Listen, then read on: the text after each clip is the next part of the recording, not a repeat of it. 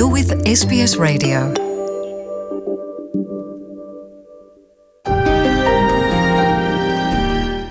ਪਿਆਰੇ ਦੋਸਤੋ, telephone line ਤੇ ਇਸ ਵੇਲੇ ਮੈਲਬਨ ਤੋਂ ਪਰਮਪ੍ਰੀਤ ਸਿੰਘ ਰਾਜਪੂਤ ਉਹਨਾਂ ਨੇ ਸਾਂਝ ਬਣਾਈ ਹੈ।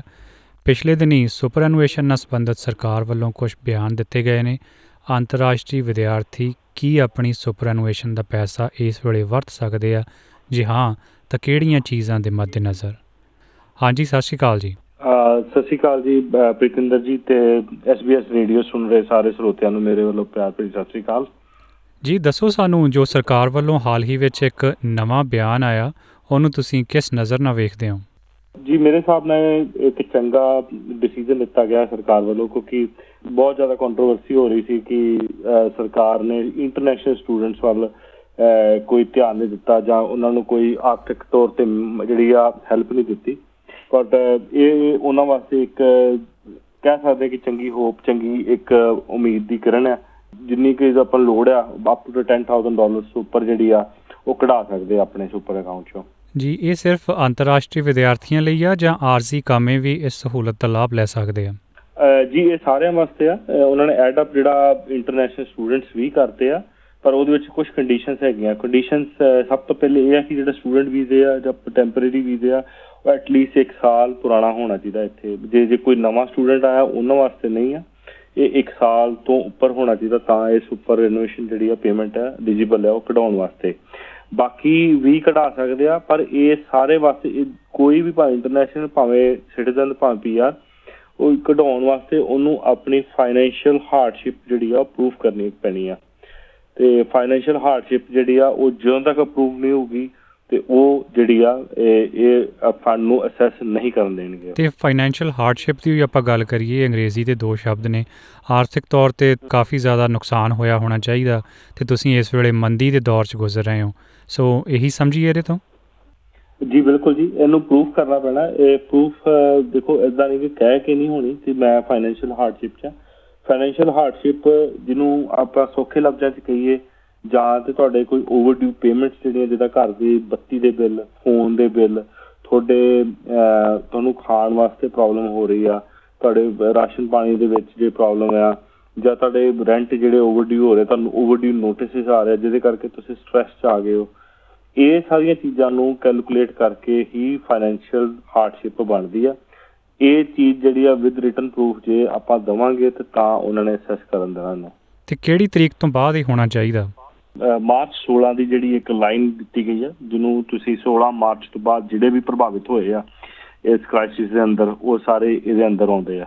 ਸੋ ਕੋਈ ਐਡਾ ਸਿੱਧ ਪੱਧਰਾ ਕੰਮ ਨਹੀਂ ਆ ਤੇ ਇਹ ਕਿਹਾ ਜਾ ਸਕਦਾ ਕਿ ਮੰਨ ਲਓ ਕਿਸੇ ਨੂੰ 1000 ਡਾਲਰ ਆਉਂਦਾ ਹੋਵੇ ਹਰੇਕ ਮਹੀਨੇ ਪਰ ਉਹਦੇ ਬਿੱਲ ਆਊਟਸਟੈਂਡਿੰਗ ਹੋਣ ਤਾਂ ਕੋਈ ਲਾਭ ਮਿਲ ਸਕਦਾ, ਸੁਪਰਐਨੂਏਸ਼ਨ ਕਢਾ ਸਕਦਾ ਜਾਂ ਇਹ ਕੇਸ ਟੂ ਕੇਸ ਬੇਸਿਸ ਤੇ ਸਾਰਾ ਕੁਝ ਦੇਖਿਆ ਜਾਣਾ? ਜੀ, ਅਹ, ਪ੍ਰੀਤਿੰਦਰ ਜੀ, ਇਹ ਕੇਸ ਟੂ ਕੇਸ ਜਿਹੜੀ ਆ ਉਹ ਡਿਪੈਂਡ ਕਰਦਾ ਜੀ। ਐਗਜ਼ਾਮਪਲ ਜਿੱਦਾਂ ਤੁਸੀਂ 1000 ਡਾਲਰ ਕਿਸੇ ਨੂੰ ਮਹੀਨੇ ਦਾ ਦ- ਦੱਸਿਆ, ਅਗਰ ਆ ਰਿਹਾ ਤੇ ਪਰ ਉਹਦੇ ਖਰਚੇ ਜਿਹੜੇ ਆ 2000 ਜਾਂ 3000 ਹੈਗੇ ਆ।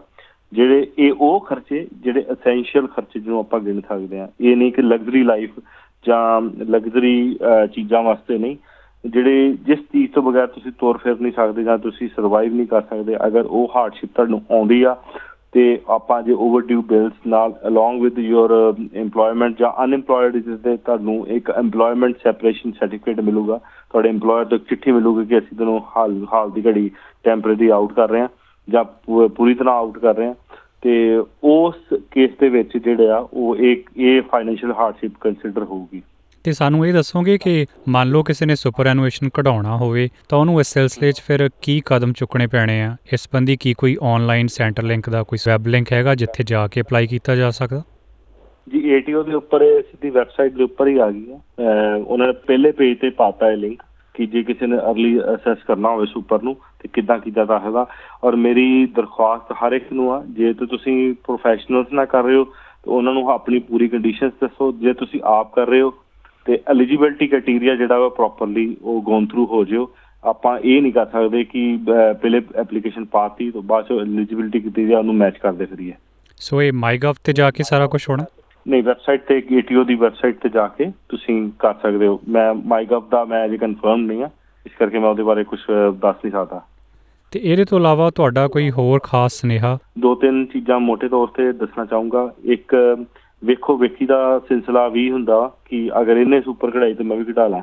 ਜੇ ਤੁਹਾਨੂੰ ਹਾਰਡਸ਼ਿਪ ਨਹੀਂ ਹੈਗੀ ਜਾਂ ਤੁਸੀਂ ਸਰਵਾਈਵ ਕਰ ਰਹੇ ਹੋ ਜਾਂ ਤੁਹਾਡੇ ਕੋਲ EMPLOYMENT ਹੈਗੀ ਆ ਪਰ ਥੋੜੀ ਥੋੜੀ ਘੱਟ ਆ ਮਤਲਬ ਪਹਿਲੇ ਜੇ ਸਮਝੋ 1000 ਬੰਦਾ ਸੀ ਤੇ ਜੇ 5-700 ਬਣ ਰਿਹਾ ਦੈਟਸ ਮੀਨ ਤੁਸੀਂ EMPLOYED ਹੋ। ਸਰਕਾਰ ਦਾ ਜਿਹੜਾ ਇਹ ਉਪਰਾਲਾ ਵਾ, ਸਿਰਫ ਉਹਨਾਂ ਬੇਰੋਜ਼ਗਾਰ ਜਾਂ ਘਰ ਬੈਠੇ ਲੋਕਾਂ ਵਾਸਤੇ ਜਿਨ੍ਹਾਂ ਕੋ ਐਕਸੈਸ ਜਿਹੜੀ ਆ, ਪੈਸਿਆਂ ਦਾ ਫੰਡ ਦਾ ਖਤਮ ਹੋ ਚੁੱਕਿਆ ਔਰ ਉਹਨਾਂ ਨੂੰ ਹਨੇਰਾ ਦਿਖ ਰਿਹਾ ਅੱਗੇ ਆਪਣੇ ਤੇ ਹੁਣ ਆਪਣੀ ਗੱਲ ਇਹ ਤੋਰੀ ਪਈ ਆ ਤੇ ਬਹੁਤ ਸਾਰੇ ਲੋਕਾਂ ਨੂੰ ਸੁਪਰਐਨੂਏਸ਼ਨ ਦੇ ਚੱਲਦਿਆਂ ਘਾਟਾ ਬਹੁਤ ਪਿਆ। ਕਿਸੇ ਨੂੰ 10000 ਕਿਸੇ ਨੂੰ 20000 ਕਿਸੇ ਨੂੰ 25000 ਉਹਦੇ ਬਾਰੇ ਥੋੜਾ ਜਿਹਾ ਦੱਸੋਗੇ ਕਿ ਕੀ ਹਾਲਾਤ ਪੈਦਾ ਹੋਏ ਤੇ ਇਹਨਾਂ ਤੋਂ ਕਿੱਦਾਂ ਬਚਿਆ ਜਾ ਸਕਦਾ ਸੀ? ਇਹਨੂੰ ਐਸਓਪੀ ਕਹਿੰਦੇ ਆ ਸਟੇਟਮੈਂਟ ਆਫ ਪਰਪਸ ਇਹ ਜਦੋਂ ਬਣਦੀ ਹੈ, ਜਦੋਂ ਤੁਸੀਂ ਆਪਣੇ ਫਾਈਨੈਂਸ਼ੀਅਲ ਪਲਾਨਰ ਨਾਲ ਗੱਲ ਕਰਦੇ ਹੋ, ਤੇ ਉਹ ਹਮੇਸ਼ਾ ਤੁਹਾਨੂੰ ਮੱਦੇਨਜ਼ਰ ਰੱਖਦੇ ਆ, ਤੁਹਾਡੇ ਪੋਰਟਫੋਲੀਓ ਨੂੰ ਅਸੈਸ ਕਰਦੇ ਆ ਤੇ ਇਨਵੈਸਟ ਕਰਦੇ ਆ। ਕਿੱਥੇ ਕਿੱਥੇ ਇਨਵੈਸਟ ਹੋਣਾ।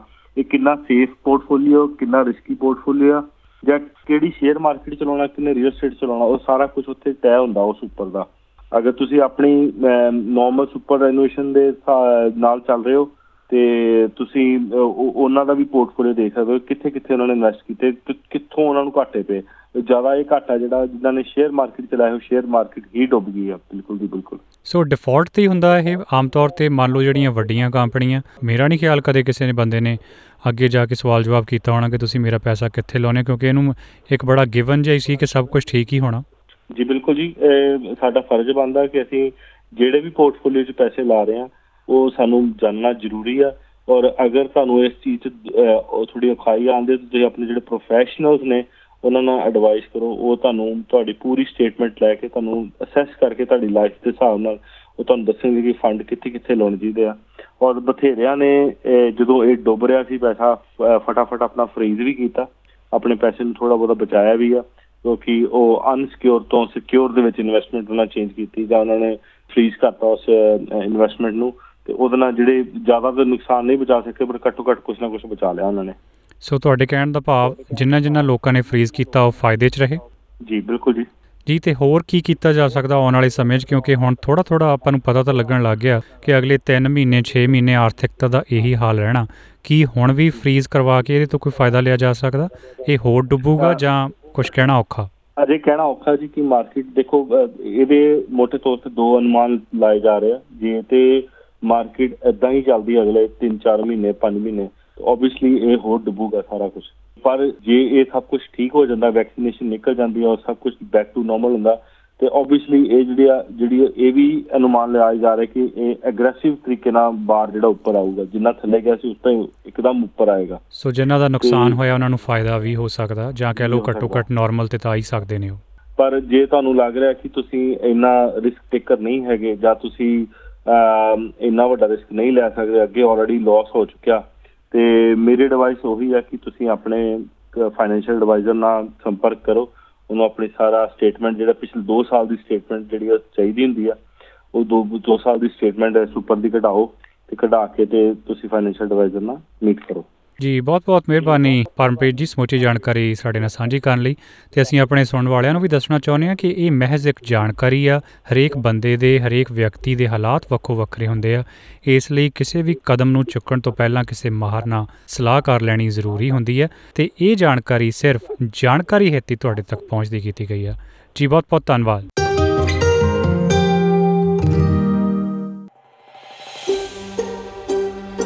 Want to hear more stories like this? Listen on Apple Podcasts, Google Podcasts, Spotify, or wherever you get your podcasts from.